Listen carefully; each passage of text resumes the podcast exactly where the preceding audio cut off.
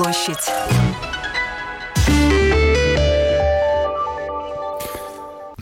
Ситуация с безопасностью внутренней и внешняя, граница, бомбоубежище, провокаторы.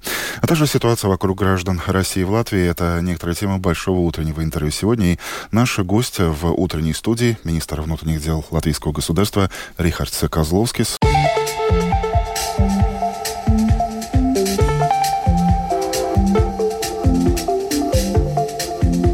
От первого лица.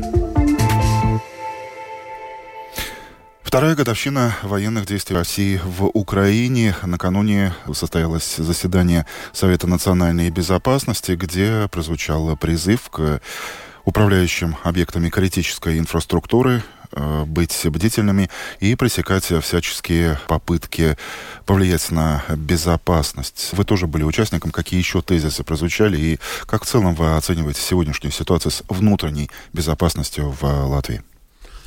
Jā, runājot par kritisko infrastruktūru, tad uh, varu apliecināt to, ka valsts drošības dienests uh, ļoti cieši sadarbojas un dod vadlīnijas un arī pārbauda in kritiskās infrastruktūras aizsardzību, proti, tos apsardzes dienas, kas nodrošina aizsardzību. Īpaši jā, tas ir, varētu teikt, tā pēdējo mēnešu laikā tiek pastiprināta шада. То есть соответственные структуры очень активно сотрудничают вместе с охранными э, службами, которые отвечают за безопасность таких объектов, и очень усилено, особенно в последнее время, это сотрудничество. Ja mēs runājam kopumā par drošības situāciju, es uzskatu, ka joprojām mūsu dienas spēj nodrošināt mūsu iedzīvotāju drošību. Taču mēs redzam, ja mēs runājam kopumā arī par robežu, konkrēti Baltkrievijas robežu, tad ja iepriekš jau vairāk kā mēnesi nebija gadījumu konstatēti nelegālajai šķērsošanai, tad pēdējā nedēļa rāda to, ka lēnām arī ne tikai Latvijā, bet arī Polijā, Lietuvā parādās jau pirmie rādītāji, tādi, kas varbūt nav skaitliski lieli, taču jā, šī tendence ir jau ar pieaugušu dinamiku. Runā par nelegāliem. Ja? Jā. Итак, как сказал министр, службы по-прежнему, ответственные службы, все готовы обеспечить э, безопасность внутреннюю здесь, э, в Латвии. Но говоря о ситуации на границе, наш собеседник подчеркнул, что если в последнее время, э, в частности на границе с Беларусью, было достаточно спокойно, то сейчас появились, прозвучали тревожные звоночки, снова появляются нелегалы. Скажите, прозвучавшие во время вчерашнего нацбеза вот эти заявления можно интерпретировать э, и так, что в эти дни еще больше будет усилена охрана объектов критически важной инфраструктуры? Es teiktu, ka jau ir principā pilnībā nodrošināta tas, ko valsts drošības dienas arī dara. Tas ir šīs uh, arī kritiskās infrastruktūras aizsardzības uh, pārbaudas. Proti, vai ir atbilstoši, jo katrā šādā objektā ir ļoti precīzi noteikta kārtība, kā tas tiek nodrošināts. То есть уже усилена защита, и накануне были проведены еще более пристрастные проверки. Буквально накануне за осквернение памятника легионерам в Джуксте был задержан гражданин Эстонии и Латвии.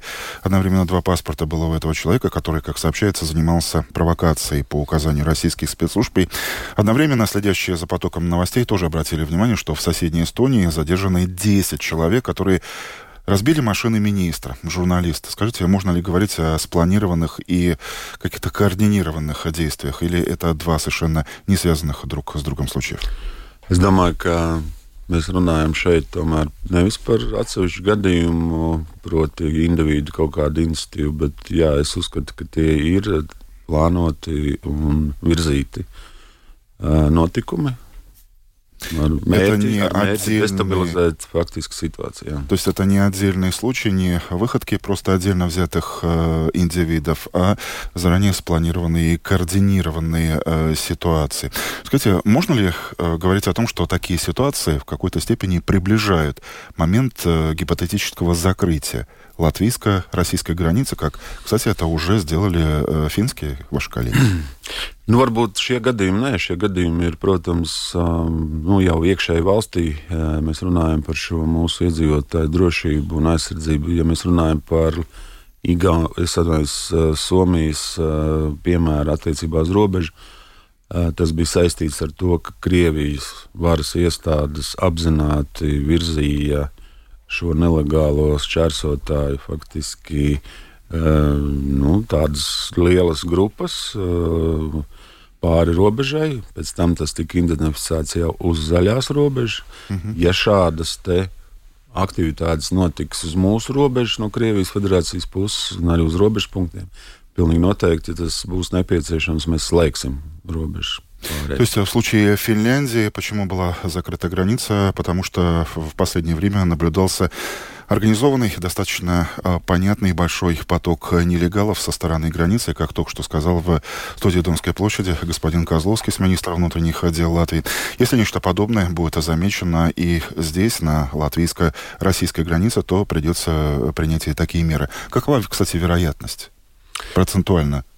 Lišķis atbildēja na šo jautājumu. Ļoti grūti, tāpēc ka mēs jau gaidījām, tad, kad pagājušajā gadā Somijā tas bija. Jā, faktiski tika aizvērti visi šie šķērsošanas punkti. Mēs bijām sagatavojušies jau rīcības algoritmu.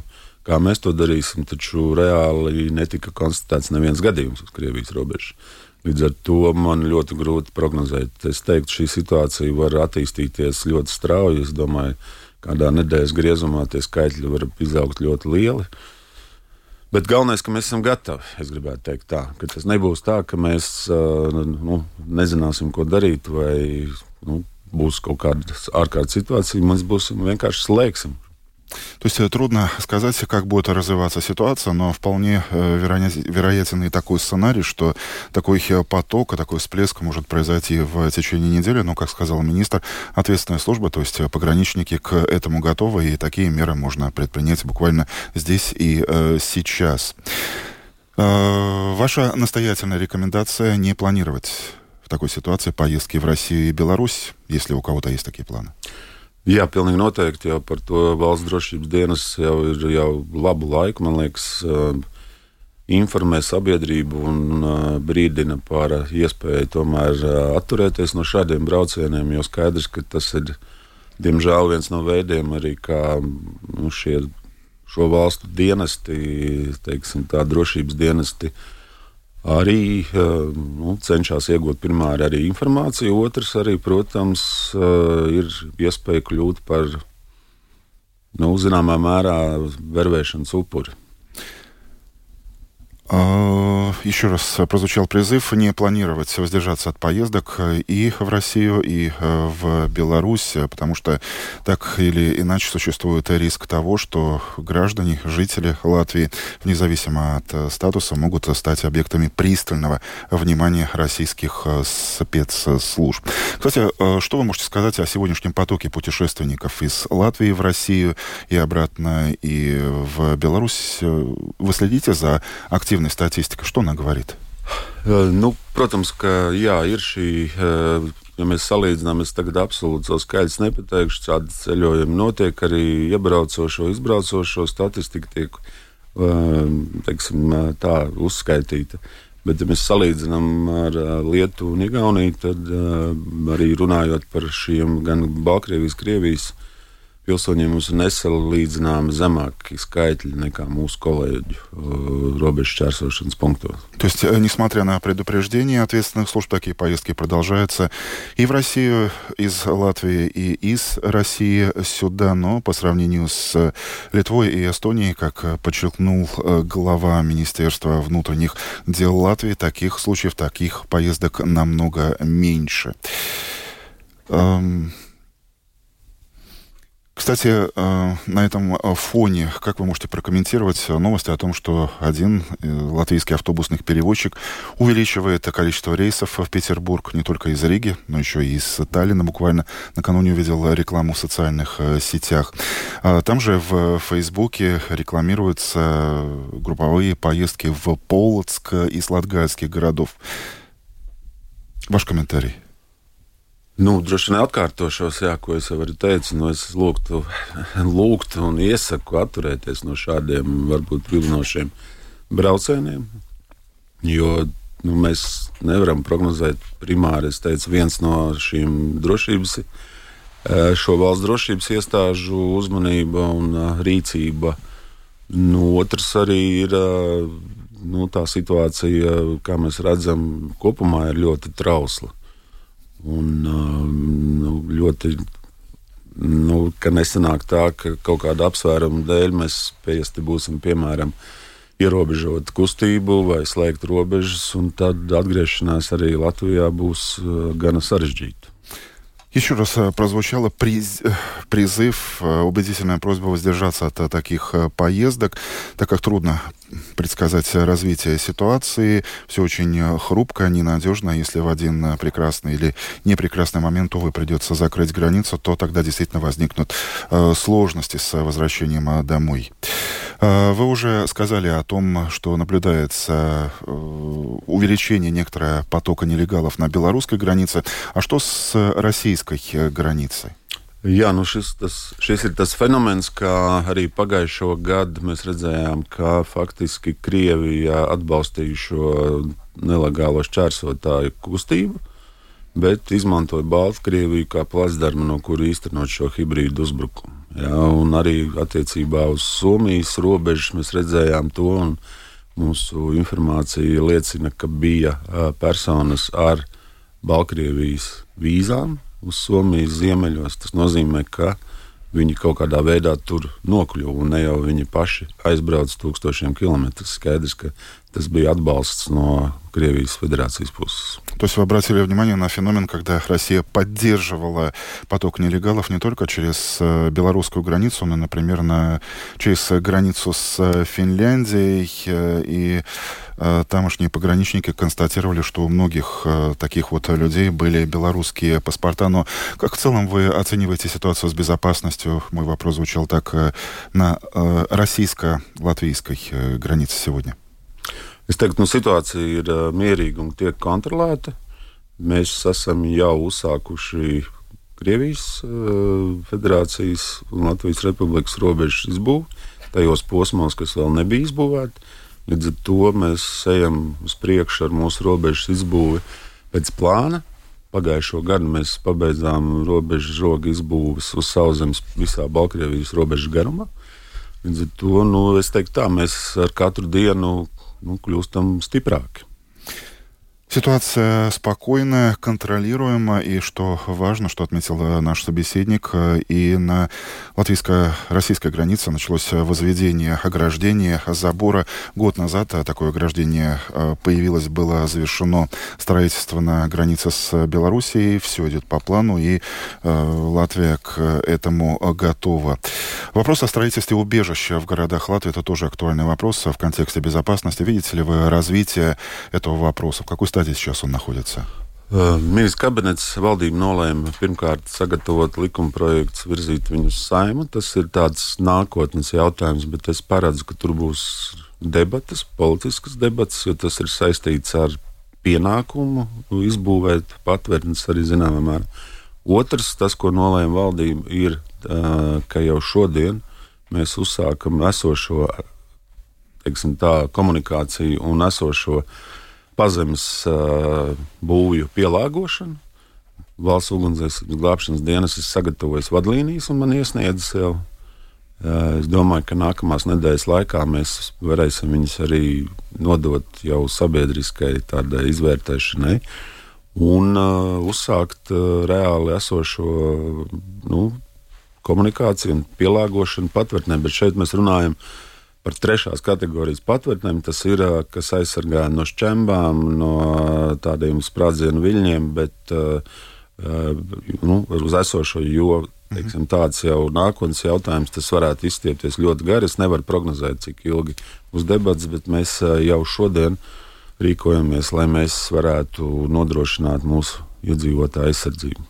То есть э, важно, что уже сейчас э, началась подготовка соответствующего законопроекта, который, очевидно, э, определит права, обязанности владельцев недвижимости, кто за что будет отвечать, и что не менее важно, что уже сейчас со стороны государственной пожарно-спасательной службы идет поиск, осмотр таких мест. Трудно сказать, сказал господин Козловский, сколько времени это займет, но самое главное, что процесс начался. И очень коротко я бы все-таки затронул вопрос о гражданах России в Латвии. Накануне вы в одном из э, интервью допустили, что массового выдворения этих персон, очевидно, не будет. Прокомментируйте ваш тезис. Uh, nu, līdz ar to, ka katrs šāds gadījums tiks individuāli vērtēts, tas nozīmē to, ka uz katru lēmumu, ko pieņems gan migrācijas pārvalde vai kāda cita iestāde, personai ir iespēja arī to pārsūdzēt, ja tas ir negatīvs. Proti, tas nonāk tiesā līdz ar to skaidrs, ka šādi lēmumi nebūs uh, vienlaicīgi un masveidā. Līdz ar to skaidrs, ka katrs gadījums ir individuāls. Tāpēc arī es neprognozēju šādu uh, situāciju, bet, protams, ka tās personas, kuras absolūti neinteresējās, ignorē noteikto kārtību, uh, noteiktā laika periodā, kurus nu, pašlaik nav varbūt nosakāms konkrēti, viņas var nonākt tādā situācijā, ka viņas varētu tikt arī no Latvijas. То есть каждый случай оценивается и будет оцениваться индивидуально. Очевидно, все эти дела дойдут до суда, поэтому массовых ситуаций, сказал министр, не будет.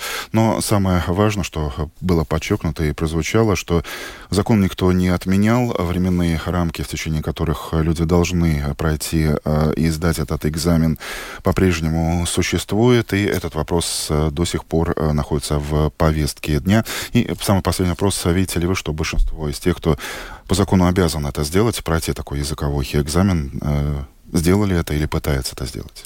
Jā, в абсолютном no, большинстве. Ir, ir noteikti lielākā daļa, jā, tiešām mēģina un ir nesekmīgi, varbūt arī kārtojuši, bet viņiem ir iespēja to darīt divu gadu laikā vēl. Tāpēc nu, man jāsaka paldies tiem cilvēkiem, kas cenšas uh, pierādīt arī to, ka viņi vēlas šeit uzturēties. Savukārt nu, ir daļa, kas to nedara dažādu apsvērumu dēļ. Cik tā daļa ir liela? Mēs tagad runājam konkrēti aptuveni par tūkstošu cilvēkiem, kuri ir, kuriem faktiski ir zudus, zudis pamats uzturēties Latvijā. Vēl nesen arī tādas personas sniedz iesniegumus un mēģina argumentēt uz dažādiem apsvērumiem, kā viņi būtu tiesības šeit palikt. Kā jau teicu, šāds katrs gadījums tiks vērtēts individuāli, jo uh, Eh, iespēja, nokārtojot eksāmenu, ir iespēja saņemt šo patstāvīgu uzturēšanās atļauju. Ja viņi nekārto, ir tādas personas, kurām, piemēram, eh, bērni vai laulātais ir Latvijas pilsoņi. Tur parādās dažādi citi aspekti, bet šeit mēs vairs nerunājam par pastāvīgu uzturēšanās atļauju, bet par termiņu uzturēšanās atļauju. Viņam ir iespēja vērsties pēc šāda Прозвучало спасибо из уст министра тем, кто э, соблюдает эти требования, сдает, э, записывается на экзамен. И прозвучала еще конкретная цифра, что по-прежнему около тысячи человек не делают ровным счетом ничего. И это та самая группа, в отношении которых и может э, прозвучать требование покинуть Латвию, тем более, что на этом фоне у них исчезает основание находиться на территории нашего государства, сказал глава МВД Рихард Козловский, был нашим утренним гостем. Спасибо, Палдейс Пар jūsu laiku, министра kungs, un Visu lai labu, labu un galvenais мирīga диена. Напомню, что это и многие другие интервью нашей программы вы можете позднее посмотреть в YouTube, подписывайтесь.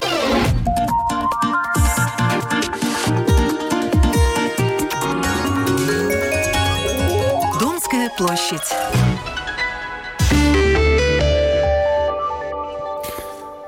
Фермерские протесты, массовые акции крестьян на улицах Риги не будет. Политики выполняют одно за другим требования сельчан. Так, сегодня в парламенте будет принят закон, запрещающий ввоз в Латвию зерна из России и Беларуси. Ограничения не затронут транзитные грузы, но коснутся пшеницы, которая до сих пор завозится в Латвию и остается здесь. Часть идет на корм скоту, часть перерабатывается. Это и политическое, и экономическое требование фермеров, сказал Домской площади накануне сегодняшнего обсуждения и голосования в Сейме член правления общественной организации «Земные Кусаима» Крестьянский Сейм Мартин Штронс. Конечно, нам для латвийских фермеров очень важно, чтобы на данный момент, когда идет э, война в Украине, что агрессор в нашу э, Латвию не привозил свои продукты питания, зерно или так далее. Понятно, что каждая тонна, что Россия продает за рубежом, в том числе в Латвию, заносит около 30 евро для ихнего государства. И это все идет в бюджет России, и это все дальше, конечно, уходит, чтобы помогать России воевать в Украине. Это один фактор. Второй фактор, понятно, что Россия использует зерно как оружие, как оружие против Евросоюза, против э, фермеров из Евросоюза. Себестоимость зерна, что они производят, конечно, много меньше. И я думаю, что очень важно на данный момент нам думать, как защитить свой рынок. Особенно тогда, когда мы на данный момент сами производим два или три раза больше зерна, чем употребляем. И это, мне кажется, очень неправильно. В Латвии импортировать зерно из России, его употреблять, если есть возможность это зерно купить с Латвии. Да, может быть на 15 евро дороже, чем э, русское зерно, но это местное зерно, где мы знаем качество, и я думаю, что очень важно поддерживать тоже местный производитель, скажем так.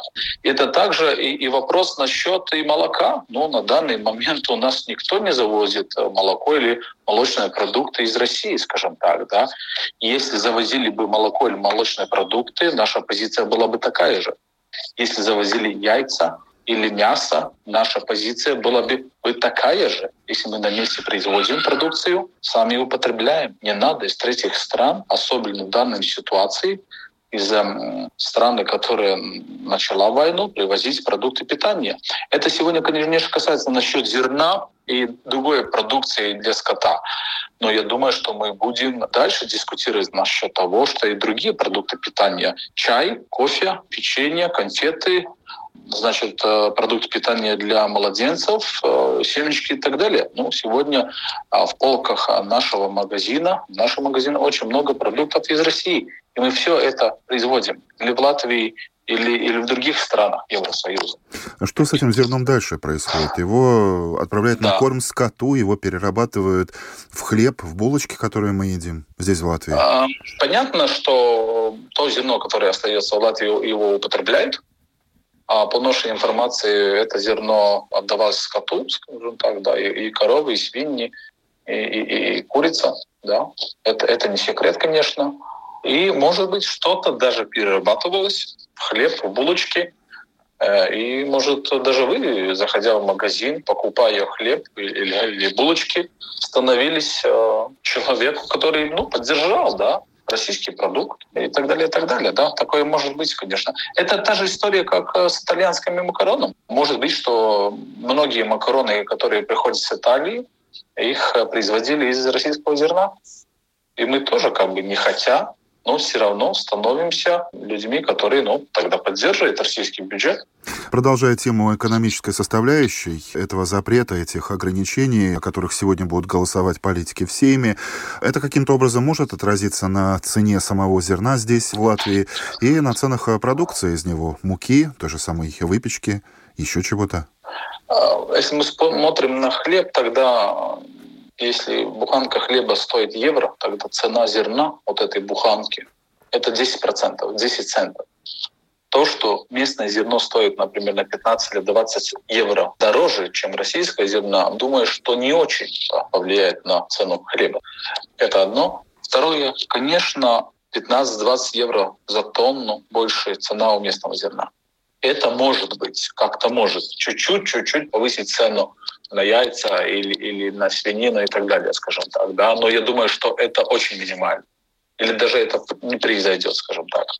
Еще один вопрос. Все мы видим, что происходит сейчас в Польше. Вот эту ситуацию, вот эти протесты, которые не затихают, а наоборот становятся все более острыми, громкими, более широкими и масштабными. Вот эти акции польских коллег, какими видятся глазами нашего латвийского фермера, латвийского крестьянина? Надо понять, что у каждого государства какие-то свои аргументы, почему фермеры выходят на протест. Один из аргументов, почему поляки идут на протесты, это тоже и зеленый курс, и бюрократия и так далее, и так далее. Ну, конечно, это тоже вопрос насчет и украинского зерна, и других продуктов питания, которые ну, заходят в Евросоюз. Они, конечно, тоже стоят меньше. Уже, в принципе, два года им не надо платить этот специальный налог, потому что ну, Европа так может помочь Украине, скажем так, да, что нету такого специального налога на продукцию. И, конечно, себестоимость этого зерна, который производится в Украине, он, он меньше, конечно. И на данный момент это очень влияет на сельское хозяйство Евросоюза, скажем так. Да. Мы видим, что на данный момент в Европе многие фермеры покупали удобрения за высокие цены. Сегодня зерно очень мало стоит да, в бирже, это 200 или даже меньше евро за тонну. И, конечно, ситуация в сельском хозяйстве очень, очень трудная. И, конечно, что мы как бы понимаем а, поляков, но я думаю, что надо искать другие варианты. Надо политикам решать этот вопрос, что давайте поможем украинцам с транзитом зерна, чтобы то зерно уходило дальше в те страны, где он исторически был, да, в те другие третьи страны, это Африка и так далее, и так далее. Это нам важно достичь, конечно, и нам важно, чтобы, если все-таки Евросоюз не сможет как-то помочь, скажем так, да, нашим э, фермерам насчет налога, вот, тогда, конечно, надо думать, а как тогда э, с какой-то субсидией Евросоюз поможет фермерам. Понятно, что такая ситуация, которая в Украине, им надо думать, где быстрее реализовать это зерно. Нам надо вместе думать, как это зерно отправить дальше в третьи страны, где он до этого исторически был. Так, чтобы никто в данной ситуации не пострадал. Да? В принципе, mm-hmm. это такая вин-вин ситуация. Член правления общественной организации «Взаимные Кусайма» Крестьянский сейм Мартин Штронс в эфире Домской площади накануне сегодняшнего решения Сейма о полном запрете на ввоз в Латвию зерна из России и Беларуси. Как только что прозвучало, как сказал фермер, это одновременно и политическое, и экономическое требование крестьян. Также сельчане обратили внимание на то, что в латвийских магазинах есть и другие продукты из России. Например, чай, печенье, кофе. И они будут настаивать, чтобы ограничения затронули и эти, другие категории категории российских товаров. Что касается цены вопроса, то, как подчеркнул господин Тронс, составляющая муки в цене готового хлеба составляет около 10% всего, поэтому говорить о каких-либо серьезных последствиях для кошелька потребителя на фоне предстоящих ограничений не следует. Но о чем действительно следует говорить, так это о защите нашего, своего рынка и своего производителя, своего крестьянина. Несколько раз подчеркнул наш собеседник.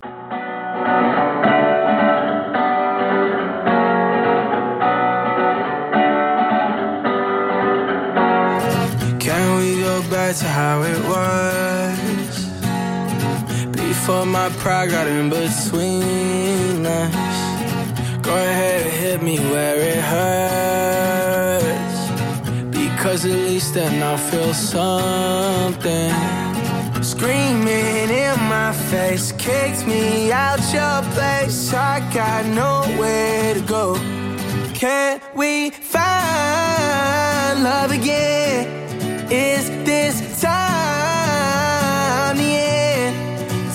Me. How many more tears will drop till you hit me? With can we talk and try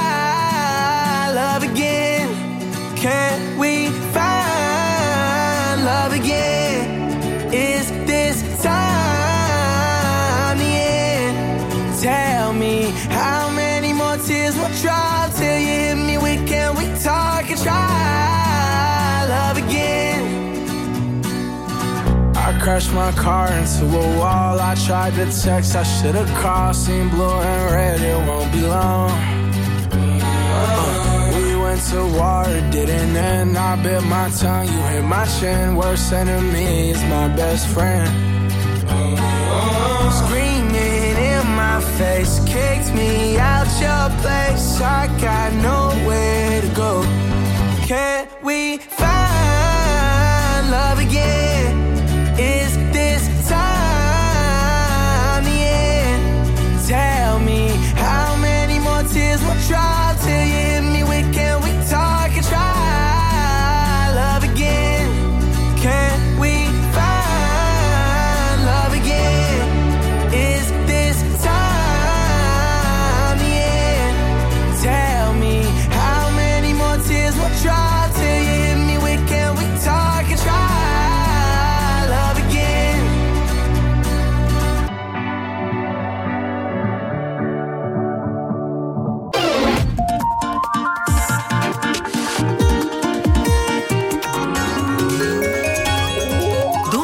Площадь.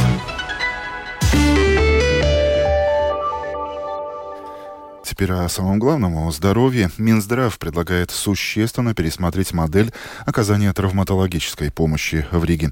Сейчас с такими проблемами можно обращаться в больницу травматологии и ортопедии на Дунтас, Гайризерс и вторую рижскую больницу, что в Пардаугаве. В будущем таковые планы э, главы медицинского ведомства могут остаться два центра специализированной такой помощи, страдания и Восточная больница. Цитата. Эти услуги должны стать доступными и качественными, ну а сама система долгосрочной и современной, сказал накануне глава ведомства Хасам Абу Мэри. Какой же видится ситуация внутри самой э, системы больниц, узнаем прямо сейчас у руководителя общества латвийских больниц Евгения Калайса. Итак, арифметика такова. Было три специализированных стационара в разных местах э, Риги. Возможно, останется только два. И это будут самые крупные э, больницы, самые крупные стационары. По вашим оценкам, действительно ли это позволит в какой-то степени степени сделать услуги травматологов, ортопедов доступнее и качественнее, если мы говорим о масштабах Риги? Ну, в данный момент уже эти все услуги доступны. И мы этот вопрос уже обговорили месяц назад, когда мы встретились с министром, потому что э, ну, обе эти больницы, которые сейчас э, предлагают э, услуги, они предлагают услуги на очень высоком уровне. Э, качество операций, э, качество медицинского обслуживания высокое. И в данный момент мы то, что уже говорили с министром тоже, что мы не видим цель, да, если э, будет такое объединение, будет ли лучше это, эти услуги, эта травматология. Потому что самая главная проблема во всей медицине в Латвии – это нехватка врачей и персонала. Это самое главное.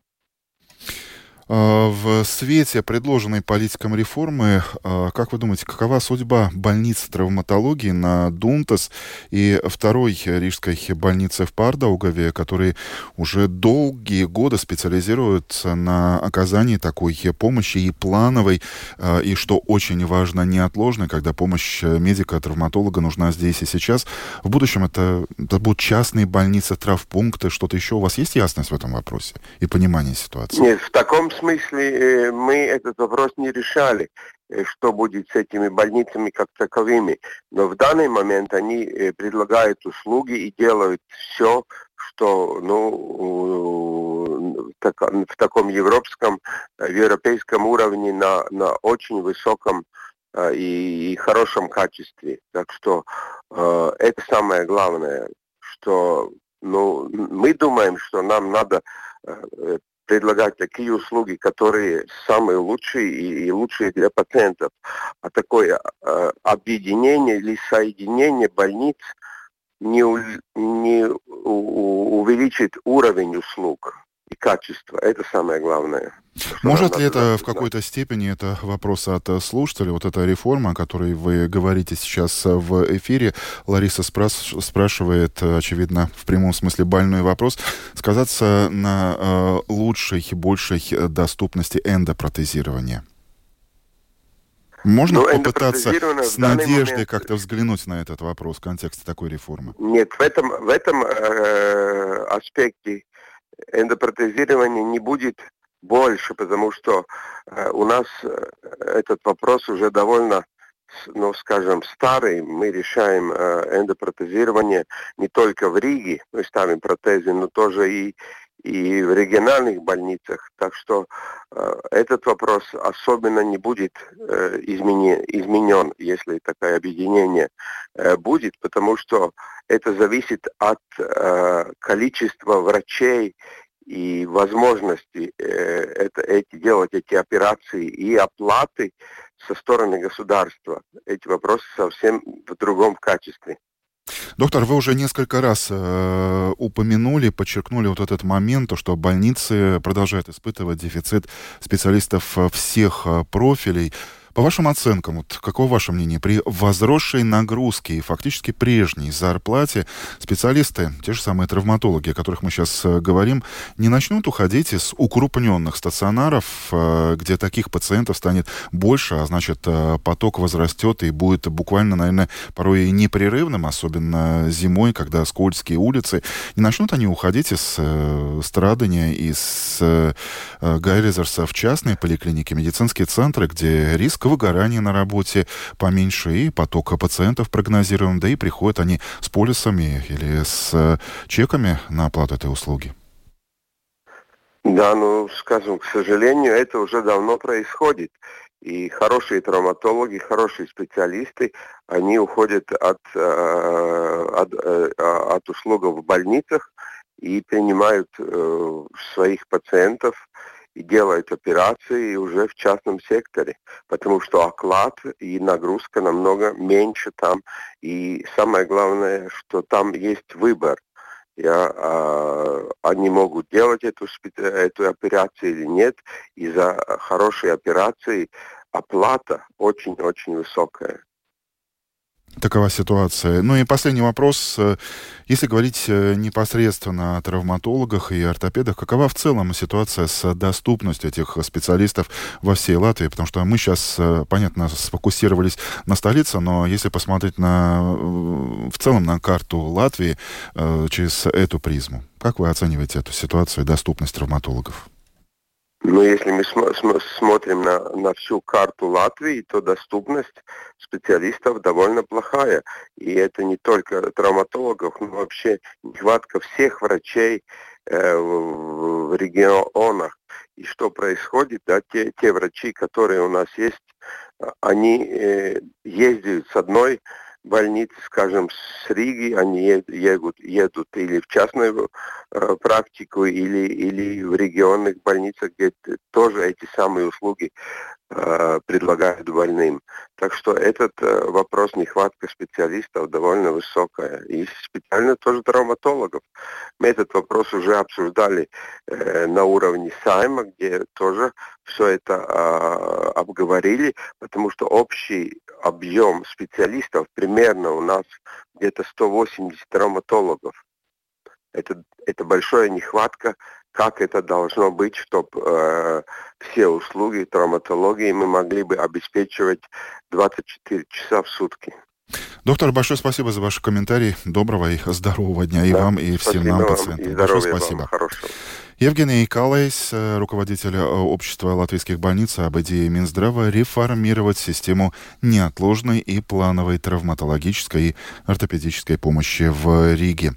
Э, Калейс обратил внимание на то, что услуги, эти специализированные услуги уже доступны об этом представители отрасли несколько раз э, говорили, напоминали министру здравоохранения о том, что, в частности, и качество обслуживания очень высокое, и у специалиста возникает только один вопрос в этой ситуации. Зачем Зачем реформа? Какова цель? Сделает ли а, это все еще более доступный, открытый вопрос, который пока остается неотвеченным?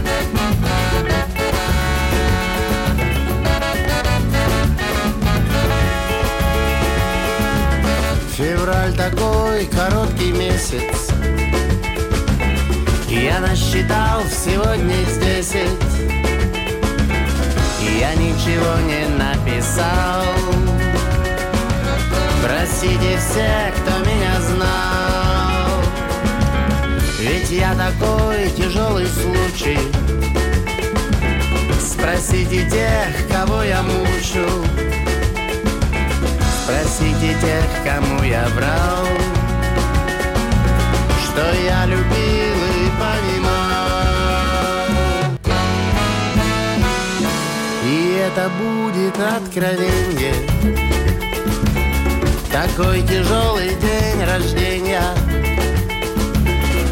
чем я думал, я забыл. Спасибо всем, кто заходил.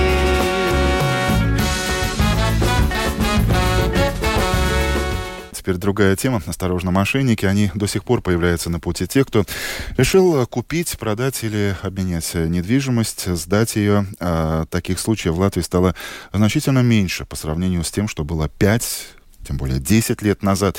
Но, тем не менее, следует помнить, что вы можете столкнуться с нечестным покупателем или продавцом квартиры, дома или земельного участка. Каковы типичные случаи такого мошенничества, как его распознать и когда поможет нотариус – а когда нужно полагаться только исключительно на свое чутье и жизненный опыт. Простыми словами, понятно, просто доступно. Прямо сейчас расскажет эксперт в этом вопросе, моя коллега Юлия Петрик. Простыми словами.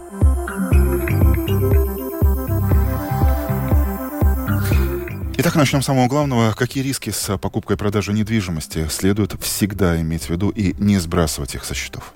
Ну, начнем с того, что вот как ты, Андрей, сказал, что сейчас значительно меньше стало случаев мошенничества, и, и поспособствовало этому в первую очередь наше законодательство, поскольку а, таких законодательных барьеров, которые обеспечивают прозрачность сделок, защищая и покупателей, и продавца, стало намного больше, поэтому э, и случаев мошенничества стало меньше, но тем не менее бдительным надо быть всегда.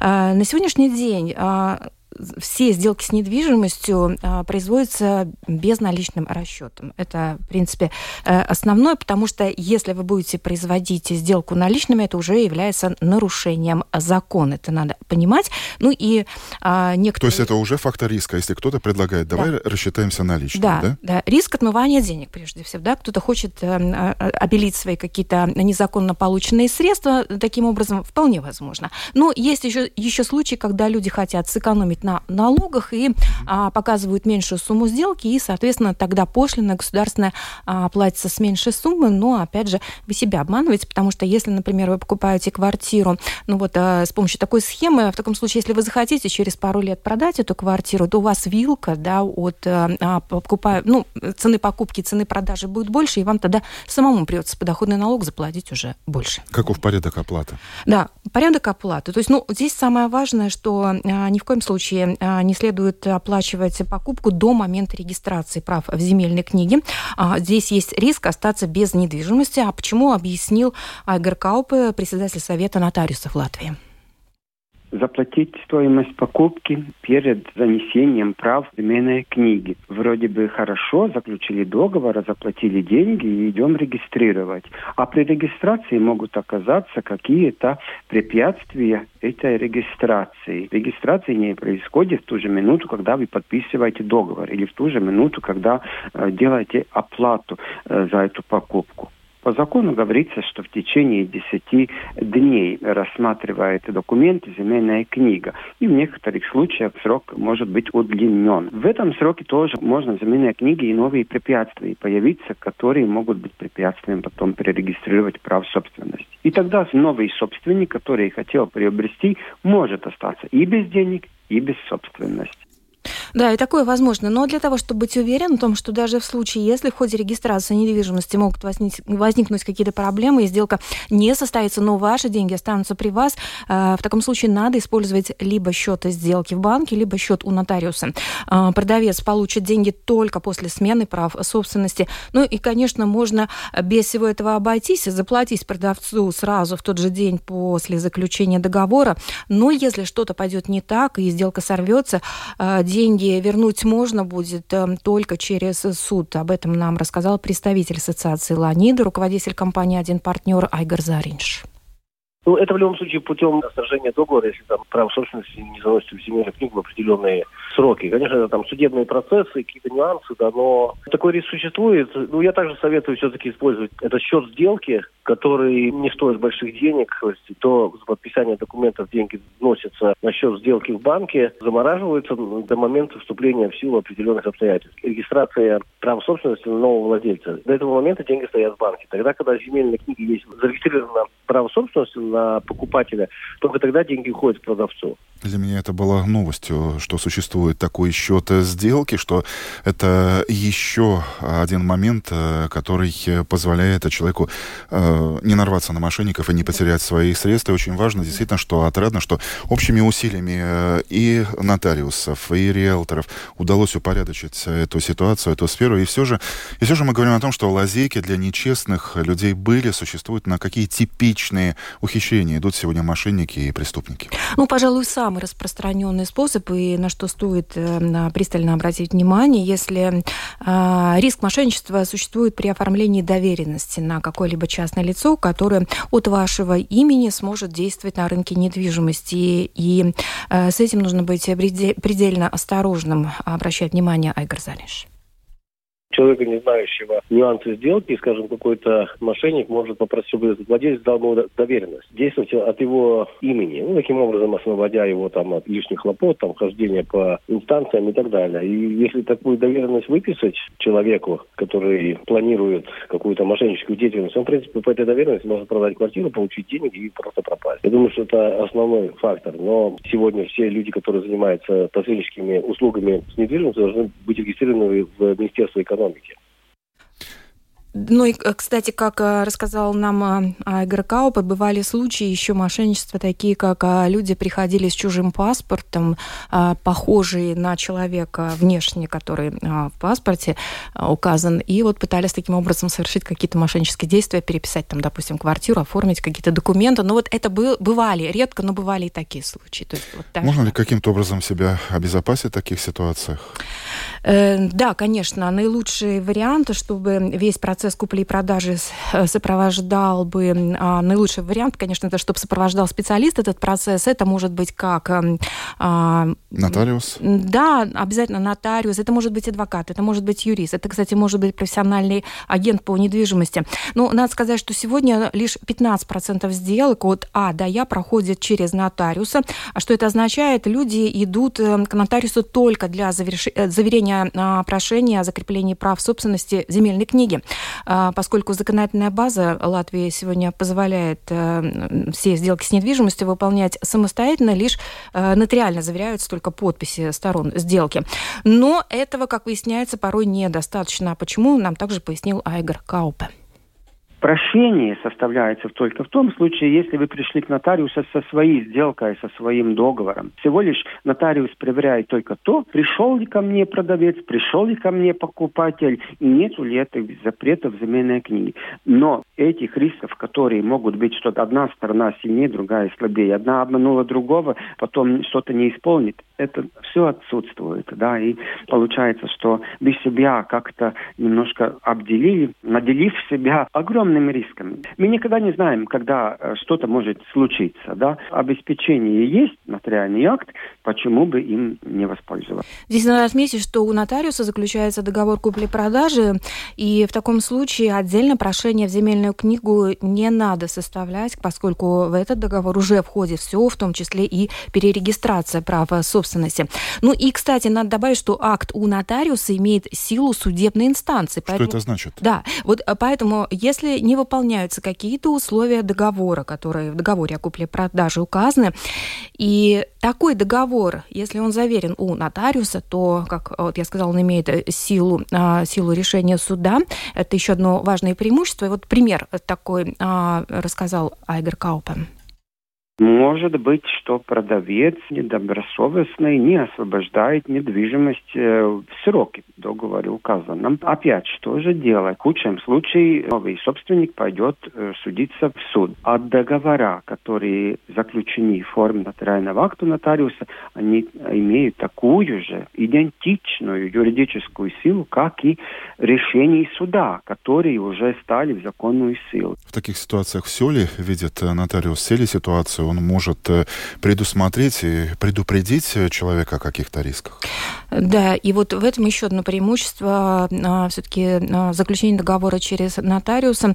А, нотариус, пока не завершена сделка, проверяет всю информацию как о покупателе, так и о продавце. И это не только те риски, которые связаны с недвижимостью. Вот о чем идет речь, рассказал Каупа.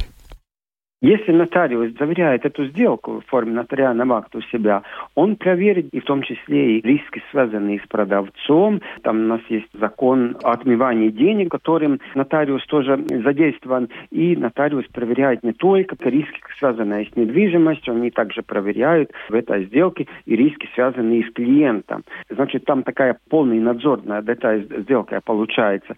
Однако, если вы сами заключаете договор, его подписали, тогда нотариус проверяет только принадлежность этой недвижимости продавцу и наличие таких препятствий в земельной книге, которые вообще не разрешают продажу. Там есть некоторые такие это записи, которые так и говорят, что не разрешена вот продажа этой недвижимости. Либо она э, разрешена только с разрешения какого-то конкретного лица.